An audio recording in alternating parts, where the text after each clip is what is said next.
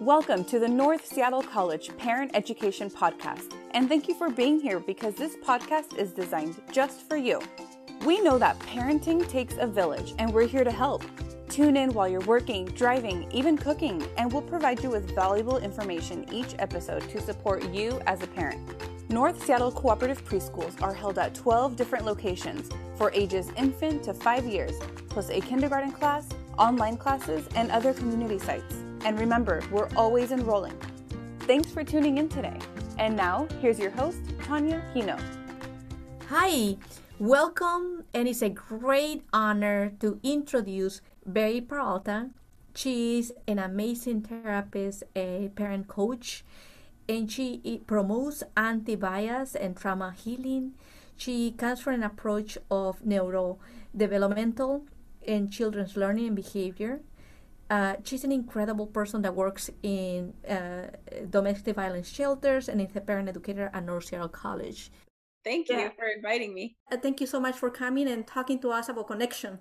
Please tell us how we can best connect with our children during these difficult times. Oh, gosh. There's so many different ways. There's as many different ways to connect with your children as there are parents. I mean, there's so many different parenting styles and personalities, and just even the intention to want to connect and to, um, you know, want to be present, and the faith in the moment that connection will happen without being it being forced or without it being contrived without you having to plan every single moment of your child's day but just trusting in the brain's natural proclivity to connect. That's what the brain always wants to do. So it's not something that we necessarily have to force.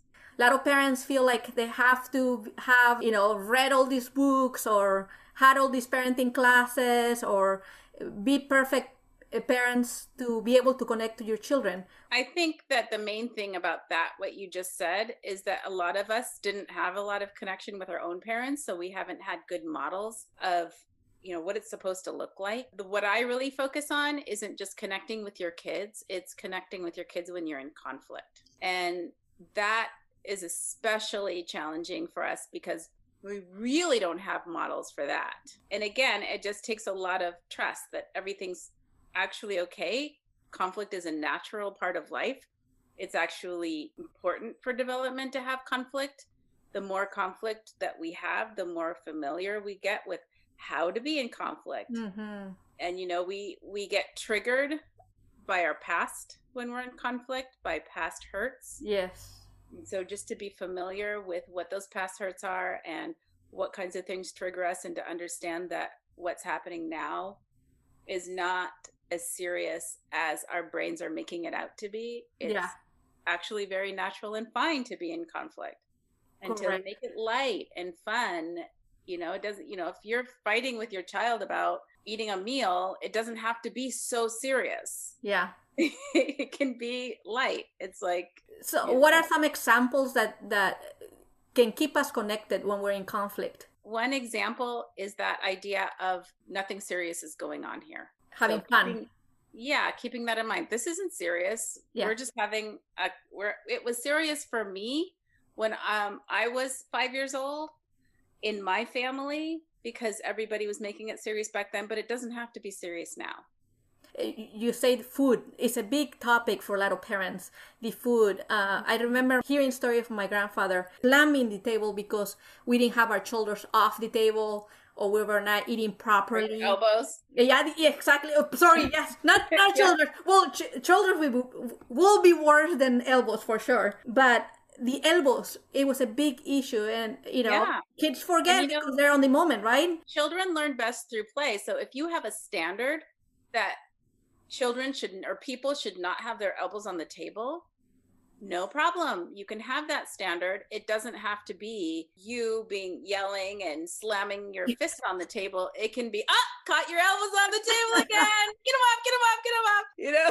Yeah. it's yeah. a fun thing. It, what will happen, Mary? Because right now we're, our anxiety levels are much higher in a lot of parents especially when you're thinking oh, to paying your rent or your mortgage or the bills uh, when jobs are not stable right now because of COVID 19, or you know or the stress of catching this covid-19 how do you stay fun and Yeah. and very flexible You have to keep reminding yourself about what's really important because if you feel like you're not going to be able to pay the rent, there's plenty of families in that situation right now.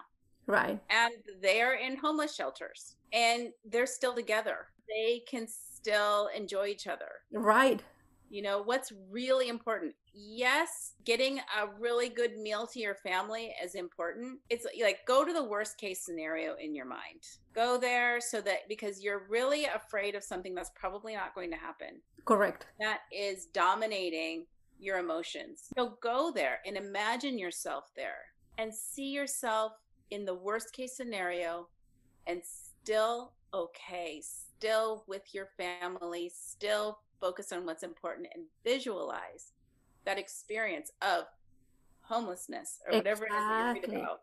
And then see how would I want to be as a homeless person with my children? Would I be one, a person who wants to be screaming at my children and have this homelessness? or do I want to see myself continue, you know, focusing on what's important, the presence and the loving? present. Oh, that reminds me of the, mo- the Italian movie Beautiful Life. Have you seen that, Betty? Yes. Isn't that? I mean that. I mean, I, I recommend parents seeing that movie because the Holocaust, right? Worst thing that can happen to a human being, right? Right. Worst thing that can happen to your child, and being in encampment and not knowing if you're gonna survive. But this father kept it funny and and Right. kept life beautiful in the worst situation, right? Yes. and that's kind of the thing that we need to do is mm-hmm. okay this is this is what it is how worse can it be if our Yeah, kid and- will put their kid their their elbows on the table seven times this week right how can we Yeah. keep it light thing is that when you think about really what you're worried about, you're just worried about not maintaining this standard of living. And if this standard of living is driving you like a slave driver and, you know, making you depressed or anxious because you can't have this house, this, you know, this car, then reevaluate. like it's there are people who are living with a lower standard of living in, than you and still experiencing joy every day exactly exactly that's why we're here. It's for the joy. It's not really for that car and that amazing house. comparing ourselves to those parents and we think that they all can afford it right Yeah. and and that's we don't know the case they might be playing the act too right they might be playing the act of fitting Everybody's in trying to keep up with those Joneses, aren't they? right right so yes so staying connected in conflict by being flexible and funny right what Mm-hmm. What right. what's another tool Being willing to give up your own point of view for a moment to consider your child's point of view. You're afraid that if you consider it, then you'll give in. Trust yourself to understand and care without lowering your standards. You can hold on to your standards, your values of what it is that you want your child to be, what you're ra- who you're raising your child to be. You hold that, but you can still understand, yeah, you want the popsicle um before dinner. yeah I get it. And just sit with that for a little bit. yeah You know, sit with their point of view for a little bit. Don't give them a popsicle before dinner. yeah Just sit with that feeling and that that desire and understand it. hold that feeling and be real empathetic and just being there with your child Yeah, be present with that feeling. It, you know, we tend to want to rush over it, just solve the problem. You can't have it, and then we want to explain why you can't have it, and we Yeah. want to go. We really want them to understand why they can't have it. exactly Their understanding, you know, is not available right now. Like, exactly they, just, they just have this feeling. They don't need to understand it because they're not getting the popsicle anyway. So just relax. That's the thing, and that's why it's so dangerous to be in this pursuit of uh, happiness that's materialistic because we're not in the present and we have this tendency to always be happy and keep our, our children to be continuously happy is a, Mhm. being a good parent. And that's not true. Exactly, right? That's Right. the big myth that your job is to keep them happy. That All is- the time. And it's not true because that's not real life. yeah, your job so- is, to, is to help them understand or your your job is to help them get through all the different kinds of times there are in the in the world. Like we have sad times and we have mad times and let's just really let the children experience the full range of emotion because that's what's healthy and give them time exactly to have those emotions. Don't rush them through them. I'm sure you have heard, you know, uh, helicopter parenting, and and now we have a new term called the lawnmower parenting. uh, and that reminds me of that. That parenting is messy, and it doesn't need to be clean all the time and, and perfectly land and green. It can be spotted, and it can be, you know, the uh, most outgrowing grass in our yard, but the kids are happy. Yeah, it's going to reflect life. It reflects life, and life gets messy. And if you can just be there for that, give everything time. You know, most of most conflict happens when you're rushing your child. So create a space for your child to express those emotions during those times of conflict, or we're rushing. And you can't always do it. It's okay. You don't have to do everything perfect every time. Sometimes just pick them up, take your grab their shoes stick them in the car seat get in the car and go if that's what you need to do then that's what you need to do other times take the time to listen that's another point that you always make uh, betty and that's an important point that we need to uh, address here so you say you know make it fun be flexible uh, so create a space and a uh, for your child to experiment all the emotions and not and hold yourself from fixing them right? Because it's not about fixing their emotion it's and giving oh, your standard of living is about holding a space for them. Listen to them and hold your own values in mind when you have them there's something you want them to do. Identify what it is that you're valuing that you want to steward for them these values that you're stewarding for them. Hold that in your mind so that you can trust yourself not to give in. So if they really want that toy in the store and you don't want to get it then remind yourself, well, the reason is because I want them to uh, learn delayed gratification. I want them to earn it, or I want them to um, understand that they can't always have everything they want when they want it. Okay, so hold that in your mind, that reason, so that that holds your resolve yes. while you're available to your child's feeling. Messy means that uh, your point of if you can't hold a space to listen to your child at the moment and you're gonna put their shoes on the car seat and does that look like the kid is gonna be like oh yeah happy jo- joyful no it could be a noodle it could be a screaming you know tantrum in the way to the car. It could be trying to bite or hit you uh, but that doesn't make, doesn't make you a bad parent. It's just you don't have the time to hold a space at a moment. Mm-hmm. doesn't make you a bad parent. Is that what you're saying? What, well what i'm saying is that when you get more mm, not unsure of yourself about like when they have a tantrum sometimes we as parents start to wonder ooh you know maybe i'll just give in because i don't want them to be unhappy or i don't want to squelch their personality or uh-huh. you know and what they need is a is a parent who is strong in their convictions but who's still available to mm. their point of view, not someone who is ambivalent, but someone's like, yes, I get how you feel, and I'm going to stick with this. Correct. As parents, we're not our job to fix our kids, but to hold a space and stay, you know, in our ground, to stay in our values. Mm-hmm. To, yes, to stay true to ourselves and our values. Yeah, that's wonderful, Betty. So those three tools, what other tool you recommend for parents during these times or any time during conflicts that you recommend parents do?